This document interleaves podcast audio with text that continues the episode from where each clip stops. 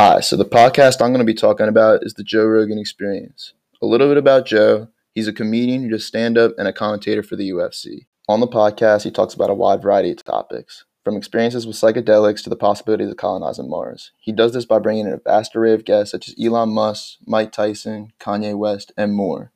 This diversity in both guests and topics attracts all different kinds of listeners. One example of this diversity is an episode where him and Michael Malice were talking about atrocities in history that people don't know about. In one of these stories, someone was trying to escape to Spain from Cameroon. So to do this, he tried to get to Morocco, and from Morocco to try to illegally cross the border into Spain. But unfortunately, while doing this, he was arrested seven times. So this resulted in him being dropped in the Sahara with absolutely nothing and this shed light on how Morocco usually treats the people who try to cross the border.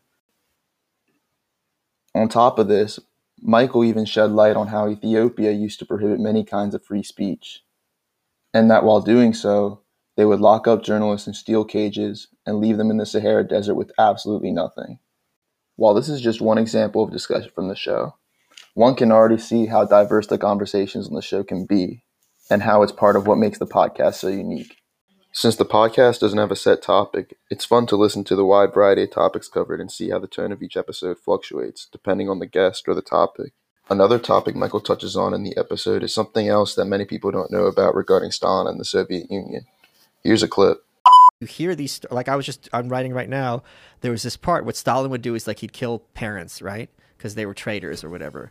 That kid who was left behind, who now lost their parents, boy or girl, whatever, everyone knew if I help that kid, my family's under suspicion. Why are you helping the child of these traitors? Oh, were you colluding with them in the past? Because they're trying to find links.